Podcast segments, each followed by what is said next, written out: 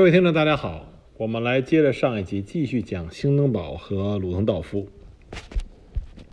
那么在一战尾声的时候，鲁登堡啊，兴登堡和鲁登道夫两个人就表现出截然不同的啊一种态度。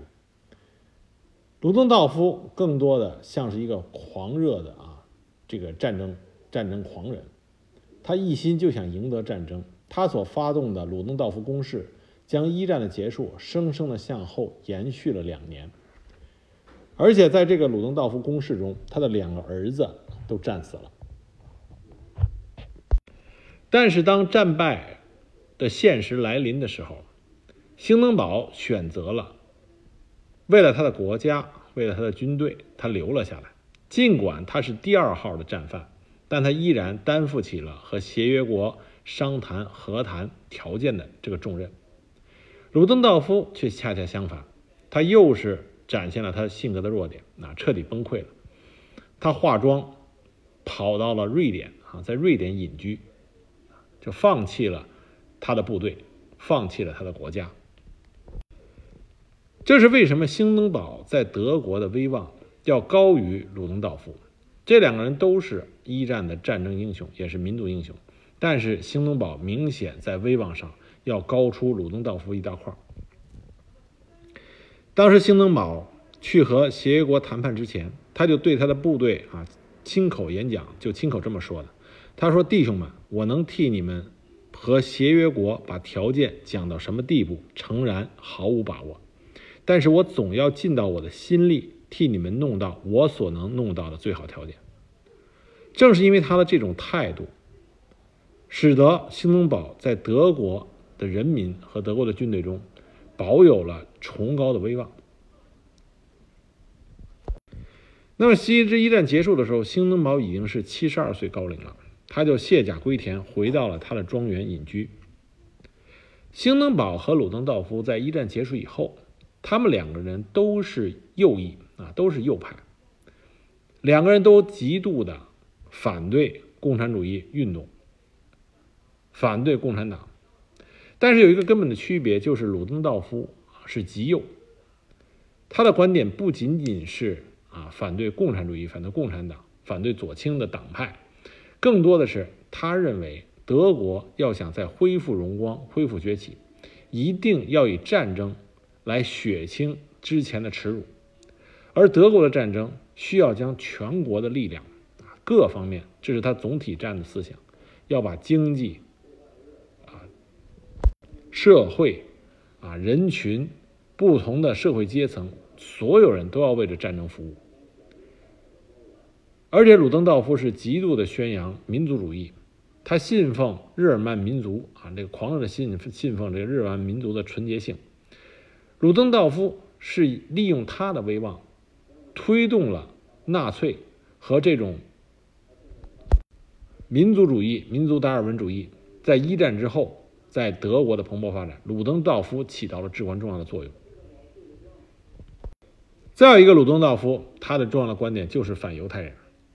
兴登堡他也提出了背后一刀的这件事情，但是兴登堡主要指出的是右翼党派，而鲁登道夫在这之上加上了犹太人。正是因为鲁登道夫的这种推动，使得后来的德国纳粹对犹太人痛下毒手。那么一战之后，一九一九年，魏玛共和国成立。一九二五年，共和国的第一任总统艾伯特病死。那么在紧接着接下来的总统选举中，七个候选人没有一个人获得绝对的多数。所以为了赢得选举，当时政坛的政客们亲自到兴登堡隐居的地方，劝他再出来竞选总统。那兴登堡就出来了，参加了竞选。所以在第二次竞选中，他以一千四百六十多万选票，占全部选民人数约百分之三十七，这个一骑绝尘的高度当选为总统。但是，尽管新登堡在德国拥有极高的威望，但是他是一个地地道道的君主派，他把之前德国进行革命的胜利果实完全啊都恢复成原样。他把威廉二世和被废的德国贵族们的财产全部归还给他们，并且赔偿了他们因革命所遭到的损失。在兴登堡担任总统期间，德国的政府实际上彻底的向右转了。那么这个时候呢？一九二九年秋，德国发生了经济危机，当时全球的都出现了经济大萧条。在这种经济危机的影响下，德国内部的阶级矛盾更加尖锐化，共产党的影响迅速增长。啊，德国在一战之后，在二战之前，共产党的影响力是很大的。那么，资产阶级已经无法用议会制来统治了。一九三零年，海里希·布吕宁政府上台。这个布吕宁十分的尊敬兴登堡，所以他用紧急法令绕开国会来处理国家事务。但凡是国会拒绝政府提出的法案，他都援引魏玛宪法第四十八条，让兴登堡签字生效。而当时他的这种做法猖狂，最后猖狂到什么程度啊？一九三零年的时候，利用紧急法令签字颁发过五次。到了一九三一年，就是四十四次；到了一九三二年，是六十六次。所以，兴登堡的签字实际上使他的权力已经超过了皇帝，成为了独裁者。那兴登堡他本人又是一个右右派，而且是非常的啊德国军国主义的信徒。他公开支持保皇组织，并且还曾经任过军国主义组织钢盔队的名誉会长。因为说到底，兴登堡还是一个标准的德国军人。具有德国军人的荣誉心。那这个时候的鲁登道夫在做什么呢？鲁登道夫这个时候，他一战之结束之后旅居瑞典，撰写了文章和回忆录。他到处宣称，在战场不败的德国军队就是被左翼政客和犹太人从背后捅了一刀。所以他宣扬的就是仇视共产党人，仇视左翼政客，仇视犹太人。一九一九年春，鲁登道夫他返回了德国。他展现出他对极右政策的这种狂热。他和兴登堡不同，兴登堡最少没有直接与魏玛共和国进行对立，并且后来还参选总统，而鲁登道夫是直接啊，就是极端仇视当时的政权——共和魏玛共和国政权。他参加了所谓的民族俱乐部，计划消灭魏玛共和国和建立军事独裁。就在这个时候，鲁登道夫他和希特勒和纳粹建立了密切的联系。他对早期纳粹的发展提供了，无论是金钱上还是在声望上，都提供了极大的助力。他甚至，鲁登道夫在很多的呃这个史学家的评论里边，都认为他是实际上他是第一个纳粹，就是因为有了他，纳粹才能够在美德国。赢得了那么大的声势，最终走上了统治德国的道路。而且就在这段时间，鲁登道夫写出了他著名的著作《总体战》，而总体战思想是后来德国和日本法西斯主义的至关重要的宝典，被他们视为是他们的精神源泉。但是总体战他的思想必然导致军国主义的独裁，导致战争中。残暴的行动，这在后来的二战中都得到了验证。所以可以说，鲁登道夫啊，有一种评论就是说，鲁登道夫是二十世纪中少有的几个啊战争恶魔，给这个世界带来了巨大的灾难。那么后来，鲁登道夫参加了希特勒著名的啤酒馆啤酒馆暴动。为什么说鲁登道夫对纳粹起了重要作用呢？因为纳粹当时啊。在德国战后是一个新兴的组织，它煽动的是民族复仇主义和民族沙文主沙啊沙文主义。那么希特勒就借助的就是鲁登道夫的崇高威望，以反对凡尔赛条约、重振德国的荣光，赢得了大批的德国民众的这个青睐。那啤酒馆暴动呢，是希特勒对夺取啊。政权推翻魏玛共和国做的一次尝试。那么啤酒馆暴动，按理说是对国家政权的颠覆。按照魏玛共和国正常的做法，实际上是应该把希特勒抓住以后枪毙的。但就因为在这次行动中，鲁登道夫成为希特勒重要的伙伴，甚至被希特勒推到了前台，使得魏玛共和国没有办法对希特勒进行重刑的这种制裁，只是将他关了几年，然后就放出来了。鲁登道夫本人甚至连关都没有关，因为鲁登道夫直接慷慨陈词啊，意思我们没有罪，我们是为了这个国家的前程。那么在啤酒馆暴动中呢？最有意思的一件事情就是，鲁登道夫本人当时并不知道啊发生了这个行动，还是希特勒派人去把他接来的时候，他才知道这次行动已经爆发。希特勒想让他充当革命的名义领袖，而希特勒在啤酒馆中跳起来煽动民众的时候，他就说鲁登道夫实际上是领头人，他希望。周围的民众和他一起进行革命，一起和鲁登道夫进行革命。鲁登道夫赶到的时候，他为自己事前不知情啊，依然感到很生气。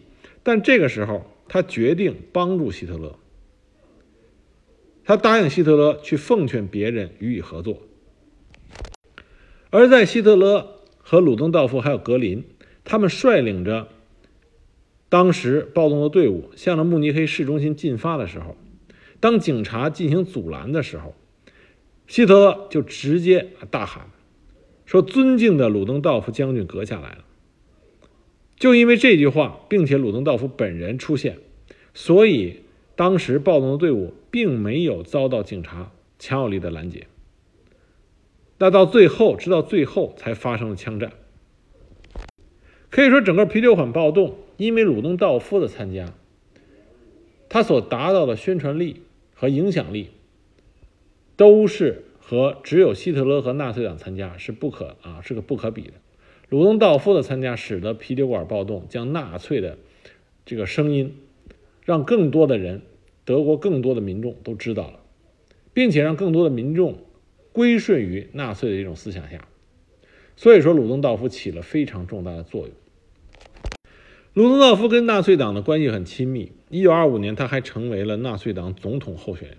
但是，随着纳粹党的影响力越来越大，希特勒逐渐跟鲁登道夫的观念在很多观点上就产生了分歧。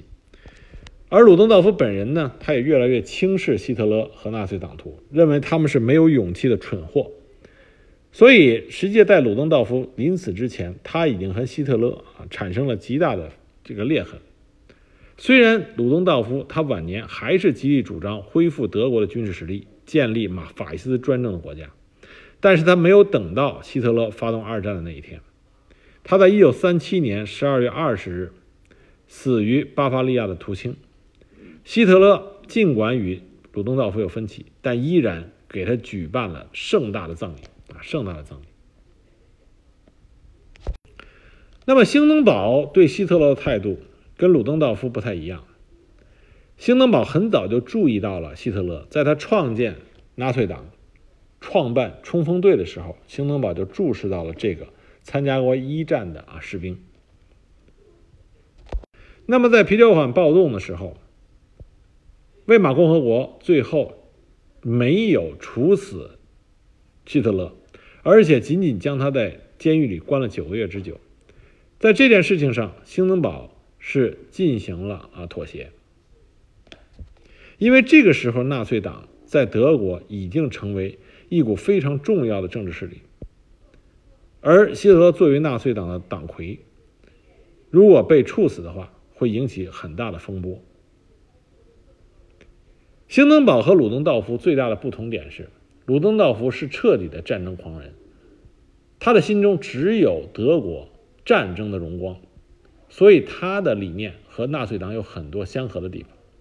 兴登堡则不一样，兴登堡是一个沉着冷静的德国军人，他更像当年的俾斯麦，他的心中为的是德国这个国家的兴盛，而不仅仅是在战争中成为一代名将。所以兴登堡他的思维是保留着要为德国这个国家整个的前途着想。他认为纳粹过于激烈，过于的啊极右的是是太极右的势力，所以他在作为总统的期间，兴登堡始终想采取措施，限制希特勒和他纳粹党的步伐。因为兴登堡觉得，希特勒如果一旦控制了整个德国，纳粹一旦控制了整个德国，兴登堡认为这将给德国带来新的灾难。但是这个时候，年迈的兴登堡已经没有啊心力可以阻止住希特勒和他疯狂的纳粹。一九三一年十一月，兴登堡被迫接见了炙手可热的偶像啊希特勒，因为这个时候希特勒就是德国的偶像。那么希特勒在见到兴登堡的时候，因为在希特勒是参加过一战，在一战的时候，兴登堡那就是相当于在他面前的那座高山这个。高山仰止的一座巍峨的这个呃大山，所以我们可以看到，希特勒在见到兴登堡的时候，是一种非常敬畏的姿态。但是兴登堡非常看不上希特勒，他应付了希特勒的拜访，那很快就让希特勒走了，啊，送客了。之后呢，兴登堡直接告诉他的手下。就说这个人还想当总理，简直是痴人说梦。能给他一个邮政部长当当，已经是很不错了。当然，希特勒他发现兴登堡对他实际上是有防范之心，所以他就命令纳粹的宣传部对外大肆的抨击政府的无能，并且要求参选下一任总统。那么，当时希特勒要参选总统，在德国是一件很大的事情，很多德国人都支持这件事儿。那么，兴登堡为了限制希特勒的膨胀，当时兴登堡已经年过八十了，他取消了卸任计划。在一九三二年初的总统竞选中，那么参加竞选的代表有三个人，一个是元老派兴登堡，一个是纳粹派希特勒，还有一个就是共产党的代表泰尔曼。最后，兴登堡以百分之五十三的选票压过了百分之三十六点八的希特勒。也就是说，兴登堡的参选使得希特勒延缓了希特勒成为国家最高元首的这个时间。那即使是这样，希特勒他所领导的纳粹控制整个德国已经是不可逆转。当时掌握着德国经济命脉的二十名大资本家联名向兴登堡示威，要求任命希特勒为总理。而且，英法美国的大资本家和大财团都纷纷表示希望希特勒上台执政，啊，所以我们不要说希特勒是一个好像凭空跳出来的领导德国给让全世界遭难的这么一个恶魔，不是。希特勒在他发展二战之前，他是德国的炙手可热的政治新星，并且不仅德国，其他的西方国家对希特勒的观感都很好。尽管兴登堡想一拖再拖。最后坚持到一九三三年一月三十日，终于拖不下去了，正式任命希特勒为德国总理。那么当时民意调查，希特勒担任总理的支持率有多高呢？这个支持率高达百分之九十七。德国人在二战前对希特勒的这种崇敬、信服是达到了狂热的程度的。如果说兴登堡还年轻，以他的威望，他是可以遏制住希特勒的。但这个时候，兴登堡已经到他人人生的啊末端了，他已经没有办法去遏制希特勒和他狂热的纳粹。所以在任命了希特勒为总理之后，希特勒已经掌握了德国的各项实际权力。正式上台第二天，希特勒就受命兴登堡解散了国会。半个月以后，他又授意兴登堡废除了魏玛宪法。整个国家的立法权和执行权就完全掌握在了希特勒手里。他终于建立起来了法西斯的专制制度。那一九三四年八月，兴登堡已经时日无多，他派人请来了希特勒。他让希特勒满足了，因为他称呼希特勒为陛下，但是他给希特勒一些忠告的话，他希望希特勒不要带领德国走向灾难。但是希特勒这个时候已经没有办法啊，已经不会回头了。他已经将整个德国绑在了他狂热的战争机器上。那么，兴登堡去世以后，希特勒就废除了总统总理制，恢复了国家元首制，成为了德国啊无可厚非的这个独裁者。那么，对于兴登堡和鲁登道夫这两个人来说，这两个人在历史上来看还是有区别的。两个人都是一战中德军涌现出来的高级将领，都有极强的军事能力啊，战场指挥。那么，鲁登道夫有更强烈的指挥技巧和谋略能力，兴登堡更像一个杰出、沉静、沉着、冷静的统帅。两个人就是这种在大的优秀的军事能力前提下，各自有不同擅长的领域，造成这两个人珠联璧合的完成了一战中德军的一系列的会战胜利。那在一战结束的时候，兴登堡他担负起了德国作为战败国进行屈辱的和谈，他担负起了一个德军将领啊。总参谋长应该为德国负责的这个责任，重大责任。从这点来说，兴登堡是当之无愧的德国的战争英雄、民族英雄。